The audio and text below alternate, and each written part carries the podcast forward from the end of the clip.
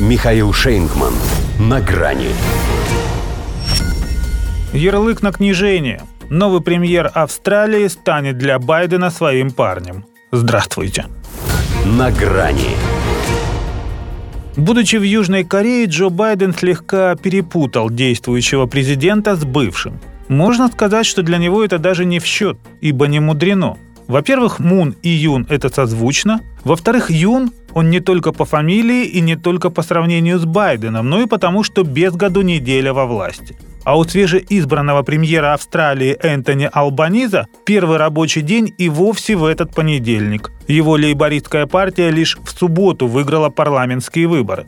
Но уже во вторник ему в Токио получать ярлык на княжение у хозяина Белого дома – так совпало, что в Вашингтон для этого ехать не надо, и тем более в Лондон. Британская королева им вообще не указ. Другое дело президент США. И он как раз тут, недалеко. И новенький, конечно, не обидится, если тот назовет его так же, как именовал предшественника. Эм, э, этот парень.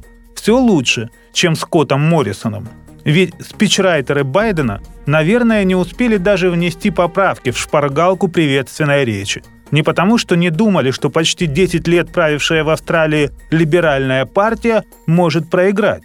Ведь это именно она беспрецедентно подчинила страну интересам Соединенных Штатов. А потому что им в принципе теперь глубоко фиолетово, что там происходит на зеленом континенте, поскольку при любых раскладах тут уже никуда с американской подводной лодки не денется. Тем паче восьми лодок, которые США будут строить в Австралии за австралийские же доллары – и от американских военных баз, кстати, что появится здесь в обозримой перспективе, им тоже не отвертеться. Договор. Впрочем, Албанис по этой части и не собирается что-либо менять. Он верой и правдой готов и впредь прислуживать лидеру мирового англосаксонства в его противодействии китайской зловредности, что и доказал не менее страстной, чем его соперник, критикой Пекина. И он безмерно счастлив от того, что хоть Аукус, где третья у них Британия, хоть Квад, саммит которого в Токио и станет для него боевым крещением, где Япония с Индией. Везде у США лишь Австралия неизменно.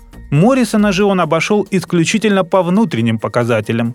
Избирателям приглянулся его левый крен и ставка на зеленую повестку. Тот-то поступал с ней по-скотски, полагая, что она вредит экономике, ориентированной на добычу полезных ископаемых, в частности угля, что экспортируется в страны Азии. Его сменщик же видит пятый континент сверхдержавой возобновляемых источников энергии, потому и обещает решительную борьбу с изменением климата. То, что от строительства и появления здесь восьми атомных субмарин и военной инфраструктуры США этот климат точно не станет чище, электорат в пылу избирательной кампании как-то не сообразил. А и сообразил бы, все одно других политиков для него нет – кроме тех, кого президент Соединенных Штатов может назвать своим парнем.